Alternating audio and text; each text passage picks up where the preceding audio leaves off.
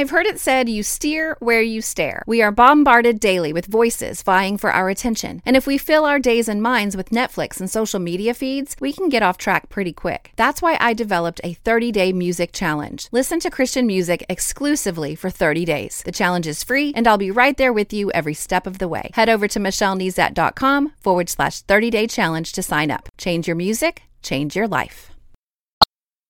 You're listening to More Than a Song, episode 325.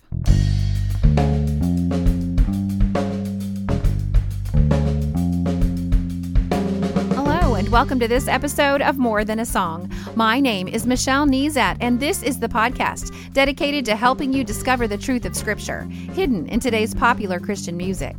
My goal is to teach you to connect portions of God's Word with the songs you're singing along with on the radio, to help you meditate on truths that will transform your way of thinking and ultimately your life.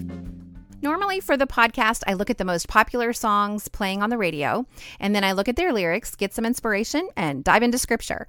Uh, this week's song, Better Word by Elevation Worship, offered the opposite experience for me because we've been studying in Genesis in my small group Bible study.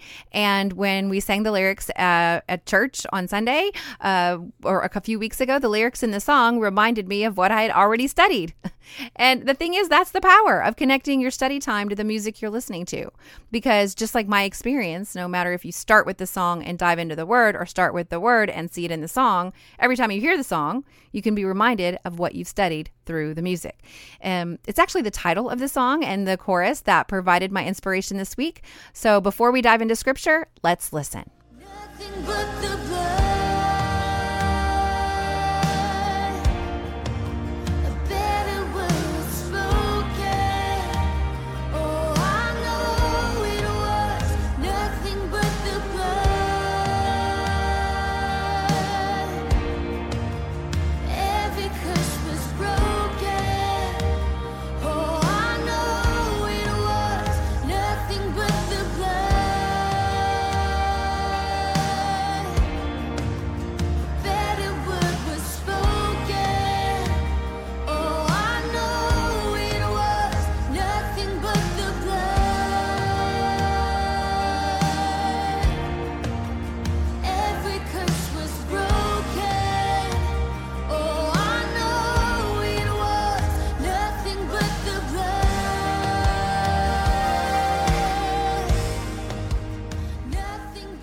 Verse in Hebrews 12 that says this. It says, "You have come, uh, you have come to Jesus, the mediator of a new covenant, and to the sprinkled blood that speaks a better word than the blood of Abel." So there's our song, A Better Word. So, what does this even mean? so, let's explore that together. First of all, the sprinkled blood is attributed to Jesus, and the other blood mentioned is the blood of Abel. And one of the bites I like to use is to compare and contrast. So, I would like to compare and contrast the blood of Christ and the blood of Abel. But in order to do that best, we need to follow the bite of following the cross reference. But I just realized that I just talked about bites and I didn't mention what a bite actually is. And so, for my new listeners, a bite is just an acronym for Bible Interaction Tool exercises. And these are just the simple exercises that I use to interact with God's Word. So, for now, we're going to look at comparing and contrasting, but we can't compare and contrast the blood of Christ and the blood of Abel until we follow the cross reference to Genesis and learn about the story of the blood of Abel. So, you can read this account in Genesis chapter 4, verses 1 through 12. It's it's just 12 verses. So let's go ahead and read it together. And because some of the details will come up again later in our discussion, I'd like to just read the whole story. So, verse 1 Now Adam knew Eve, his wife, and she conceived and bore Cain, saying, I have gotten a man with the help of the Lord. And again she bore his brother Abel. Now Abel was a keeper of sheep and Cain a worker of the ground. In the course of time, Cain brought to the Lord an offering of the fruit of the ground, and Abel also brought of the firstborn of his flock and of their fat portions. And the Lord had regard for Abel and his offering, but for Cain and his offering he had no regard. So Cain was very angry, and his face fell. The Lord said to Cain, Why are you angry, and why has your face fallen? If you do well, will you not be accepted? And if you do not do well, sin is crouching at the door. Its desire is contrary to you, but you must rule over it. Cain spoke to Abel his brother, and when they were in the field, Cain rose up against his brother Abel and killed him. Then the Lord said to Cain, Where is Abel your brother? He said, I do not know. Am I my brother's keeper? And the Lord said, What have you done? The voice of your brother's blood is crying to me from the ground. And now you are cursed from the ground, which has opened its mouth to receive your brother's blood from your hand. Uh, and it goes on to say, When you work the ground, it shall no longer yield to you its strength. You shall be a fugitive and a wanderer on the earth. So that was Cain's curse right there. Now, you may have already asked yourself this question Does blood really speak? Well, Scripture is using a part of speech called personification, giving human attributes to something that is not human. And personification can make descriptions of these non-human entities that can it can make it more vivid or it can help readers understand or sympathize with or react emotionally to this non-human character, which is in this case blood. So when Hebrews says Jesus' blood speaks a better word, and Genesis says that Abel's blood cried out to him from the ground, basically God's just using descriptions that we can understand. So from what we know about Abel's blood and Jesus' blood, which one is the better word and what is the better word? Well, let's compare and contrast. So Abel's blood was taken from him, whereas Christ's blood was willingly shed. And those demanding the blood of Abel and of Christ were both sinners. So that was kind of a comparison. But in contrast, Abel's blood cries out for vengeance, while Christ's blood uses the same figure of speech and it cries out for forgiveness for the children of God. So Christ's blood speaks the better word, right? Vengeance or forgiveness. Forgiveness is the better word. So now that we've explored that a little bit, we can then understand that Jesus' blood actually does speak a better word than Abel's blood. But now that's great, but what is the context of this truth? So now that I kind of understand that, where is it what's going on around these, verses what we're talking about. So that's when we follow the bite of reading in context. It's my favorite. And i often recommend reading the chapter before your featured area the chapter of your featured verse is in and the chapter after. So since we're studying in hebrews chapter 12 i would say read hebrews 11 12 and 13 now, you can study the immediate context of the verse or verses. And so I'm going to go ahead and back up to the beginning of Hebrews 12 for the podcast and not go over 11, 12, and 13. Um, but if you could even get the greater context, I think that'll help you in your own studies. So, as we bump up to the top of, of Hebrews chapter 12, we're actually considering Christ. And in verse 3, it says, Consider Christ or consider him who endured such hostility from sinners so that you will not grow weary and lose heart. So he's saying, look to Christ and see the hostility from sinners that he endured. And it says, in your struggle against sin, you have not yet resisted to the point of shedding your blood. Now, isn't that interesting? Because we just read the story of Cain and Abel and saw that Cain did not resist in his struggle of sin. And not only did he not shed his own blood, he took the blood of his brother. It's such a stark contrast as we now that we've gone and read the cross reference and now we're reading out all in context of Hebrews 12. But Christ, he resisted sin and shed his own blood. All right, so then the Hebrew, the writer of Hebrews goes on to discuss discipline, God's discipline. And so I want you to read or listen to this in light of the story of Cain and Abel, because God disciplined Cain through his rebuke, but Cain did not receive it. And I want you to think about that as we read beginning in verse 5. And you have forgotten the exhortation that addresses you as sons. My son, do not take lightly the discipline of the Lord, and do not lose heart when he rebukes you. For the Lord disciplines the one he loves, and he chastises every son he receives. Isn't that interesting? Because the Lord was rebuking him, and Cain's face fell. He lost heart. Uh, verse 7 Endure suffering as discipline. God is treating you as sons, for what son is not disciplined by his father? If you do not experience discipline like everyone else, then you are illegitimate children and not true sons. Furthermore, we have all had earthly fathers who disciplined us, and we respected them. Should we not much more submit to the Father of our spirits and live? Our fathers disciplined us for a short time as they thought best, but God disciplines us for our good, so that we may share in his holiness. No discipline seems enjoyable at the time, but painful. Later on, however, it yields a harvest of righteousness and peace to those who have been trained by it. Ah, so I wonder what the outcome would have been if Cain would have been trained by the discipline and the rebuke of the Lord rather than incensed by it. Let's keep reading in verse 12. Therefore, strengthen your limp hands and weak knees, make straight paths for your feet, so that the lame may not be disabled, but rather healed. Pursue peace with all men, as well as holiness, without which no one will see the Lord. See to it that no one falls short of the grace of God, and that no root of bitterness springs up to cause trouble and defile many. We saw a root of bitterness spring up, and Cain went ahead and killed his brother. Verse 16 See to it that no one is sexually immoral or is godless like Esau who for a single meal sold his birthright. For you know that afterward, when he wanted to inherit the blessing, he was rejected. He could find no ground for repentance, though he sought the blessing with tears. Now, we could now at this point follow the cross reference here again and read all about Esau. And you can do that in Genesis chapter 27. And when Esau's twin brother Jacob deceived their father and he received the blessing of the firstborn, Esau mourned his loss with tears but he did not actually repent. and the statement, he could find no ground for repentance, or other translations say he found no chance to repent, doesn't quite seem right when you read it right here, it just seems like maybe he got he got the shaft somehow.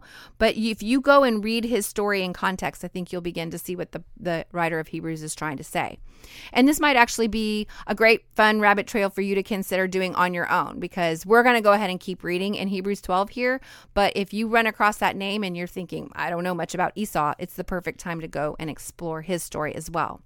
Now, in my Bible, the section title here, as we keep reading in verse 18, is a kingdom that cannot be shaken. And this next section is comparing the old covenant and the new covenant. It is in this context that we read about the better word, better word of Christ's blood. So we read all about, we're considering Christ, we're learning about discipline, we're getting some um, exhortations on how to live. And then it's like, for you have not come to what may be touched a blazing fire and darkness and gloom and a tempest and the sound of a trumpet and a voice whose words made the hearers beg that no further message be spoken to them for they could not endure the order that was given. If even a beast touches the mountain, it shall be stoned. Indeed, so terrifying was the sight that Moses said, I tremble with fear. Now, you might be sitting here as I read verses 18 through 21 thinking, I have no idea what this guy is talking about. Um, he's talking about Mount Sinai, and the and and you can read all about that and follow that cross reference um, to Exodus. And I encourage you to do it because it's this very dramatic scene where the Lord is speaking and giving the old covenant to his people. Uh, but in verse 22, it says, But you have come to Mount Zion. So in verse 18 says, You've not come to this what has come before with the old covenant, but you have come to Mount Zion and to the city of the living God the heavenly Jerusalem, and to innumerable angels in festal gathering, and to the assembly of the firstborn who are enrolled in heaven, and to God, the judge of all, and to the spirits of the righteous made perfect, and to Jesus, the mediator of a new covenant, and to the sprinkled blood that speaks a better word than the blood of Abel. Ah, there is what we were just learning about the better word. But now we see the better word is in the context of this beautiful description of the new covenant. And so it's here where I want to use the bite of making a list. Now, it's one of my favorites because it helps me consider each individual part, or maybe like a large paragraph or a large section that I might just gloss over. But if I consider each individual part, it ultimately helps me understand the whole. So, again, let's go back and, and make a list of what we see under the new covenant. We see the heavenly Jerusalem. It's also described here as Mount Zion or the city of the living God. So it's all talking, that's all the same place. We see innumerable angels in festal gathering. Picture that. That's just so neat. Um, the assembly of the firstborn enrolled in heaven. We see God, the judge of all. We see the spirits of the righteous made perfect. We see Jesus, the mediator of a new covenant, and we see the sprinkled blood that speaks a better word. So you see that that better word is just part of the whole of this new covenant. It's so beautiful. But if we keep reading, we discover the so what of this grand description. And so in verse 25 it says, "See that you do not refuse him who is speaking." For if they did not escape when they refused him who warned them on earth, much less will we escape if we reject him who warns from heaven. At that time his voice shook the earth, but now he has promised, Yet once more I will shake not only the earth, but also the heavens.